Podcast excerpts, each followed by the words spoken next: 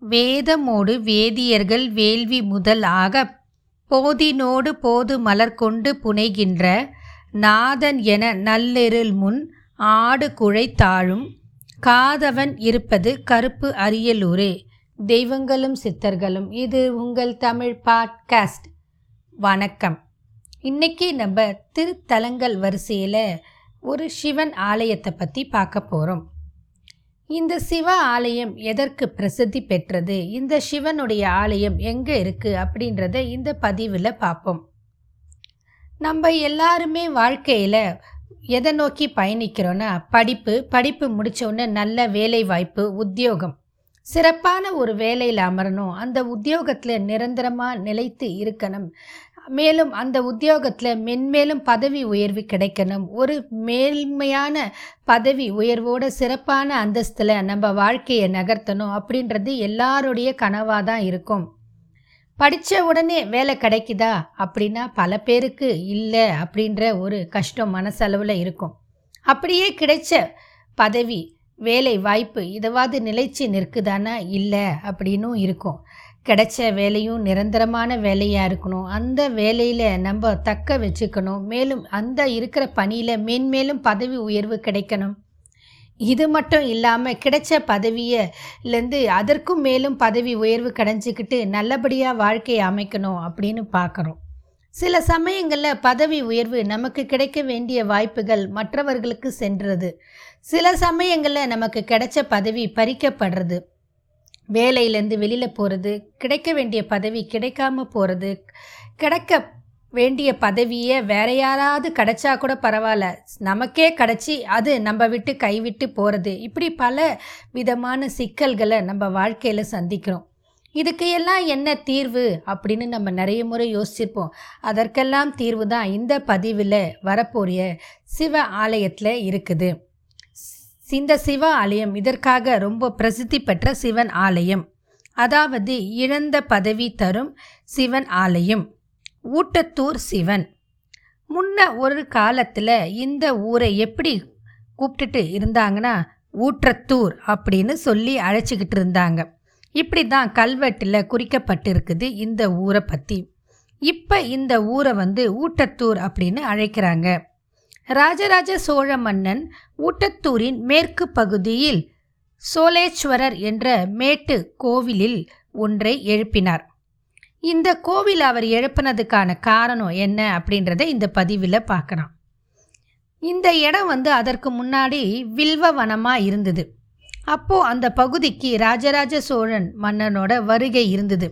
அவ்வப்போது அவர் வந்துட்டு போனாலும் அங்கே இருக்கிற சிவலிங்கம் பார்த்துட்டு அவர் ரொம்ப வியந்து அதனால் ஈர்க்கப்பட்டார். அவ்வப்போது அவர் வந்துட்டு போகிற நிகழ்வில் இந்த சிவலிங்கம் காணப்பட்ட இடத்துல வந்து அவர் மனசு லயச்சி இங்கே ஒரு கோயில் கட்ட வேண்டும் அப்படின்னு தீர்மானித்து அதற்கான நிர்மாணமும் செய்யப்பட்டது. இதன் காரணமாக ராஜராஜ சோழனால் குறிப்பிட்ட எழு இடத்தில் எழுப்பப்பட்டதே ஊட்டத்தூர் சிவன் ஆலயம் அருள்மிகு சுத்த ரத்தினேஸ்வரர் திருக்கோவில் ஆகும் இந்த பெயர்லேயே பாருங்க சுத்த ரத்தினேஸ்வரர் அப்படின்னு இருக்குது. இதற்கான விளக்கம் என்ன அப்படின்றத நம்ம பின்னாடி பார்க்கலாம். இன்றைக்கும் லிங்கத்தோட தலைப்பகுதியில் பார்த்தா மண்வெட்டிப்பட்ட காயம் தெரியுது அப்படின்னு அந்த கோவிலில் போய் வழிபட்டுட்டு வந்தவங்க சொல்கிறாங்க கோவில் மூலஸ்தானத்தில் தீபார்த்தனை நடைபெறும்போது கற்பூர ஜோதி லிங்கத்தின் மீது பிரதிபலிக்கும். இந்த காட்சி பார்க்கறதுக்கு ரொம்ப அற்புதமாக இருக்கும். இக்காட்சி வந்து மூலவர் ஜோதி வடிவானவர் அப்படின்றதை சிறந்த ஒரு எடுத்துக்காட்டாக நமக்கு சொல்லுது. சுத்த ரத்தினேஸ்வரர் தூய மாமணி என்றும் மாசிலாமணி என்றும் இப்படி பல பேரில் அழைக்கக்கூடிய ஒரு சிவன் இவர். அப்பர் பெருமான் தனது ஆன்மீக சுற்றுப்பயணத்தை மேற்கொண்டுட்டு இருந்தார். ஒவ்வொரு சிவாலயத்துக்கும் போய் அங்கே இருக்கிற ஈஸ்வரனை அவர் தன்னுடைய பாடல்களால் பதிகங்கள் பாடியிருக்கிறாரு. அப்படி அவர் இந்த ஊட்டத்திற்கும் வந்தார். ஆனால் ஊட்டத்திற்கு வந்தவர் ஊட்டத்திற்கு முன்னாடியே அஞ்சு கிலோமீட்டர் தொலைவிலேயே எல்லையிலேயே திகைச்சு போய் நிற்கிறாரு அவர் திகைப்புக்கு என்ன காரணம்? அவருக்கு ஏன் அப்படி ஒரு திகைப்பு வந்தது அப்படின்னு பார்த்தீங்கன்னா திகைச்சது மட்டும் இல்லை ரொம்ப சந்தோஷப்பட்டு மகிழ்ந்தோ நின்றுட்டார். அதற்கான காரணத்தை அவர் எப்படி விவரிக்கிறார்னா அந்த எல்லையிலிருந்து பார்த்தபோது வழியெல்லாம் சிவலிங்கங்கள் இருப்பதாக அவர் உணர்ந்தார். அவர் மானசீகமாக அந்த வழியெல்லாம் சிவலிங்கங்கள் இருக்கிறத உணர்ந்ததுனால சிவலிங்கங்கள் இருக்கிற இடத்துல தன்னுடைய கால் படக்கூடாது அப்படின்றது மனதளவில் எண்ணி அந்த ஊரில் நடந்து போகிறத அவர் தவிர்த்திட்டார். இப்படி சிவலிங்கத்தின் மீது அவரது பாதங்கள் படுவது சிவக்குற்றம் அப்படின்னு எண்ணி எல்லையில் நின்றபடியே அவர் ஊட்டத்தூர் பெருமானை நினைத்து அழகிய ஒரு பதிகம் பாடியுள்ளார். இவ்வாறு எல்லையில் இவர் பாடியதால் அந்த இடம் பாடாலூர் என்றும் அழைக்கப்பட்டது. இந்த ஊர்ல இருக்கிற சிவனை வழிபட்டு தான் இழந்த பதவியை மீண்டும் பெற்றது யார்? யாருன்னா இந்திரன். தேவலோகத்து இந்திரன் தன் பதவியை இழந்து மீண்டும் இந்திரலோகத்திற்கு தேவேந்திரன் என்ற பட்டத்தை பெற்றது இந்திரன். அவர் இந்த ஸ்தலத்துக்கு வந்துதான் தான் இழந்த பதவியை மீண்டும் பெற்ற ஒரு அற்புதமான திருத்தலம். இதற்காக தான் சொல்லுவாங்க நம்ம இழந்த பதவியை நமக்கு கிடைக்கணும்னா இங்கே இருக்கிற இறைவனை வழிபட்டால் நம்ம இழந்த பதவியே அழகாக கிடைக்கும் அப்படின்னு சொல்கிறாங்க இந்திரனுக்கே அப்படி ஒரு அற்புதமான வாய்ப்பு கிடைச்சிருக்கும் போது நம்ம எல்லாருக்குமே நிச்சயமாக இறைவனோட அருளால் இழந்த பதவி மீண்டும் கிடைக்கும். ஆசிய கண்டத்திலேயே அபூர்வமான ஒரு நடராஜர் சிலை இந்த கோவிலில் இருக்குது. இந்த கோவிலில் இதுக்கு மட்டும்தான் சிறப்பா அப்படின்னு பார்த்தா இல்லை. இந்த கோவிலில் ரொம்ப முக்கியமான சிறப்பு ஒன்று இருக்குது. அது என்ன முக்கியமான சிறப்பு அப்படின்னு பார்த்தீங்கன்னா இப்போது இந்த காலத்தில் பல பேருக்கு நீரழிவு நோய் வருது. இந்த நீரழிவு நோயிலேருந்து எப்படி தப்பிக்கிறதுன்னு தெரியாமல் திண்டாடிக்கிட்டு இருக்கும்போது அதுக்கு கூடவே நிறைய பேருக்கு சிறுநீரக கோளாறும் வருது. இந்த சிறுநீரக கோளாறுக்கு நம்ம எப்படி விமோச்சனம்னா இங்கே இருக்கிற இறைவனை வழிபட்டால் சிறுநீரக பிரச்சனைகள் நீங்கும்.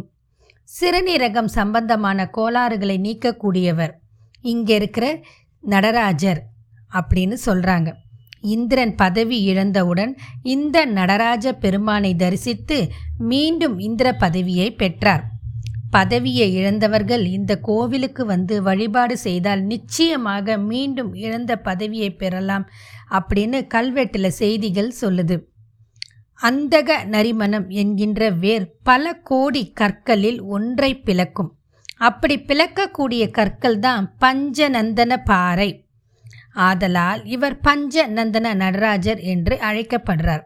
அப்படிப்பட்ட ஒரு பஞ்ச நந்தன பாறையால் அழகாக வடிவமைக்கப்பட்ட நடராஜர் சிலை தான் இந்த கோவிலில் இருக்குது.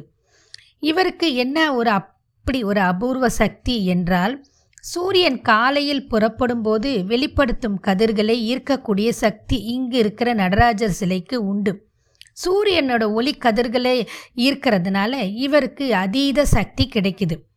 அது மட்டும் இல்லாமல் சிறுநீர வியாதிகளை போக்கக்கூடிய வல்லமை படைத்தவர் இங்கிருக்கிற இறைவன். ஆதலால் நாம் இவரை என்ன நினைத்து வணங்குகின்றோமோ அது அப்படியே நடக்கிறது அப்படின்னு கல்வெட்டில் சொல்கிறாங்க பிரம்மாவுக்கு இந்த ஊரில் தான் சாப விமோச்சனம் கிடைத்தது. ஆதலால் சிவன் எதிரில் பிரம்ம தீர்த்தம் உள்ளது. வேற எந்த கோவிலிலும் சிவன் எதிரில் தீர்த்தம் கிடையாது என்பது குறிப்பிடத்தக்க ஒரு விஷயமாகும். மேலும் இந்த ஊரில் என்னென்ன விசேஷங்கள்னு பார்க்கலாம். ஒவ்வொரு ஆண்டும் மாசி மாதம் பன்னிரெண்டு பதிமூணு பதினான்கு ஆகிய மூன்று நாட்களிலும் சூரிய ஒளி கர்ப்ப கிரகத்தில் உள்ள லிங்கத்தின் மேல் படுகிறது. இதேபோல் வைகாசி மாதம் விசாக நட்சத்திரத்தின் போது விசாக திருவிழாவின் போதும் சூரிய கதிர்கள் சுத்த ரத்தினேஸ்வரரின் மீது மூன்று நிமிடங்கள் பட்டு வழிபடுகிறது. இது பார்க்கறதுக்கே ரொம்ப அபூர்வ காட்சியாக இருக்கும். மேற்கூரையில் நவகிரகங்கள் அமைந்திருக்கிறது இந்த ஊரில். ஊட்டத்தூர் சுத்த ரத்தினேஸ்வரர் கோவிலில் உள்ள இன்னொரு சிறப்பு அம்சம் உள்ளது. அது கோவிலோட கொடி மரம் கொடிமரம் அருகே மேற்கூரையில் பன்னெண்டு ராசிகள் இருபத்தேழு நட்சத்திரங்கள் செதுக்கப்பட்டு அவை பூமியை நோக்கி பார்க்கும்படி உள்ளது. இது ஒரு அற்புதமான அமைப்பு. அதன் அருகிலேயே ஒன்பது கிரகங்களும் வடிவமைக்கப்பட்டு உள்ளது. பொதுவாக கோவிலில் நவ கிரகங்கள் மற்றும் ராசிகளின் அதிபதிகள் தனித்தனி சன்னதியாக தான் இருக்கும். ஆனால் ஊட்டத்தூர் கோவிலில் இவை அனைத்தையும் பூமியை நோக்கி இருப்பதால் அதன் அடியில் வைத்து செய்யப்படும் யாக பூஜைகள் அனைத்திற்கும் உடனடியாக சிறந்த பலன் கிடைக்கும். எந்த ராசியை சேர்ந்தவர்களும் இதன் மூலம் முழு பலனை அடைய முடியும். ஒவ்வொரு ராசிக்குமே இங்கே வந்து தனி சிறப்பான வழிபாடு இருக்குது. எல்லா ராசிக்காரர்களும் சென்று வணங்கக்கூடிய ஒரு அற்புதமான திருத்தலம். இங்கே போய் நம்ம பிரச்சனைகளுக்கு நம்ம ராசிக்கு ஏற்ற பூஜையை பண்ணால் முழுமையான பலன்களை நமக்கு கிடைக்கும். கிழக்கு நோக்கி நந்தி மற்றும் சிவ தலங்களில் இச இல்லாத விசேஷம் இங்கே இருக்குது. இங்கே நந்தி தேவர் கிழக்கு முகமாக படுத்து உள்ளார். கங்கை யமுனை சரஸ்வதி நர்மதை காவேரி சிந்து துங்கபத்ரா ஆகிய நதிகளில் யார் பெரியவர் என்ற ஒரு போட்டியும் பிரச்சனையும் தகராறும் அவர்களுக்குள் எழுப்பப்பட்டது. ஒரு முறை இவங்க எல்லாருமே நான் தான் பெரியவங்க நான் தான் பெரியவங்கன்னு சண்டையும் வந்தது. கங்கா சொல்கிறாங்க நான் தான் பெரியவங்கன்னு. யமுனையும் அதே சொல்கிறாங்க சரஸ்வதி நர்மதை காவேரி சிந்து துங்கபத்ரா இந்த ஏழு நதிகளும் தங்களுக்குள் சண்டையிட்டு கொண்டன. இப்படி இவங்களுக்குள்ள தகராறு ஏற்பட்டுக்கிட்டு இருக்கும்போது இங்கே இருக்கிற இறைவன் எம்பெருமான் ஈசனிடம் முறையிட்டார்கள். அவர்களுடைய கோரிக்கையை நிறைவேற்றும்படி சிவபெருமான் நந்தி தேவருக்கு கட்டளையிட்டார். அதன்படி நந்தி தேவர் ஏழு நதிகளையும் விழுங்கிவிட்டு கிழக்கு நோக்கி படுத்து இருந்ததாகவும் அப்போது கங்கை மட்டும் வெளியே வந்ததாகவும் கர்ண பரம்பரை கதைகள் கூறுகின்றன.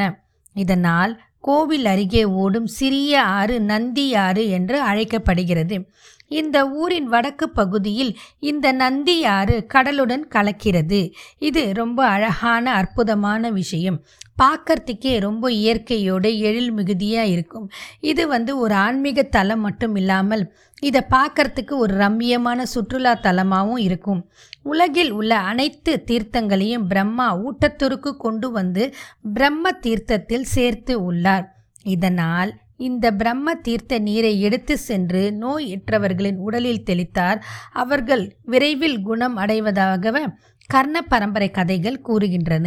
இதற்கு சான்றாக ராஜராஜ சோழன் உடல் நலம் இல்லாமல் இருந்தபோது ஊட்டத்தூர் வந்து பிரம்ம தீர்த்தத்தை உடலில் தெளித்து இறைவனை வழிபட்டு அடைந்து தனது ஆயுட்காலம் வரை நோய் நொடியின்றி வாழ்ந்ததாக சான்றுகள் தெரிவிக்கின்றன. மேலும் இப்பொழுதும் இந்த கோவில் மூலஸ்தானத்தில் இறைவனை வழிபட நிற்கும்போது தீபாரதனைக்கு முன்பாக பக்தர்களின் கையில் பிரம்ம தீர்த்தத்தை நீரை ஊற்றி கையை அலம்ப சொல்வார்கள். அதன் பின்னரே கோவில் குருக்கள் வழிபாடு நடத்தும் வழக்கம் இன்றும் நடைமுறையில் உள்ளது. சக்தி வாய்ந்த கால பைரவர் இந்த கோவிலில் இருக்கிறது மற்றும் ஒரு சிறப்பான அம்சம். இந்த கோவிலில் இருக்கிற கால பைரவர் சக்தி வாய்ந்த தெய்வங்களில் ஒருவராக மதிக்கப்படுகிறார். கால பைரவருக்கு பதினோரு வாரங்கள் தொடர்ந்து சகசரநாம வழிபாடு செய்தால் சின்ன குழந்தைங்க மனசில் இருக்கிற மனபயம் நீங்குவதாகவும் மற்றும் இல்லாமல் கால்நடைகளுக்கு அதாவது மாடுகளுக்கு வியாதிகள் தீர்வதாகவும் இங்கு ஐதீகமாக இன்றளவும் நம்பப்பட்டு இந்த வழிபாட்டு முறை இன்றைக்கும் நடக்கிறது. மேலும் இந்த கோவிலில் ஒரு சிறப்பான அலங்காரம் இருக்குது. விசேஷமான அலங்காரமாக அதை கருதப்படுறாங்க. சந்தன காப்பு அலங்காரம். அஷ்டமி திதி அன்று கால பைரவருக்கு சிறப்பான யாகம் ஒன்றை நடத்தி அபிஷேகங்கள் சந்தன காப்பு அலங்காரம் செய்து கால அஷ்ட மந்திரம் ஓதி வழிபாடு செய்தால் மரண பயம் நீங்குவதாகவும் கூறப்படுகிறது. இதனால் தீராத நோயினால் அவதிப்படுபவர்கள் இந்த சன்னதியில் சிறப்பு பூஜைகள் செய்து வழிபட்டு வருகிறார்கள். ஆசிய கண்டத்திலேயே அபூர்வமான நடராஜர் இருக்கிற கோவில் இந்த திருக்கோவில். இந்த கோவில் திருச்சியிலிருந்து சுமார் முப்பது கிலோமீட்டர் தொலைவில் திருச்சி சென்னை தேசிய நெடுஞ்சாலையில் பாடாலூரில் இருந்து புல்லம்பாடி வழித்தடத்தில் இருக்கிற ஒரு அற்புதமான சிவா ஆலயம். இந்த சிவ ஆலயத்துக்கு நம்ம எல்லாரும் போய் நம்ம வாழ்க்கையில் இருக்கிற பிரச்சனைகளை தீர்த்துட்டு நம்ம இழந்த பதவியை மீண்டும் கிடைக்கணும். நம்ம உடல் கோளாறுகள் நீங்கவும் நோயற்ற வாழ்வே குறைவற்ற செல்வமாக வாழணும் அப்படின்னு கேட்டுக்கிட்டு இத்துடன் இந்த பதிவை நிறைவு செய்கிறேன். மீண்டும் மற்றும் ஒரு பதிவில் சந்திக்கிறேன். வாழ்க வளமுடன்.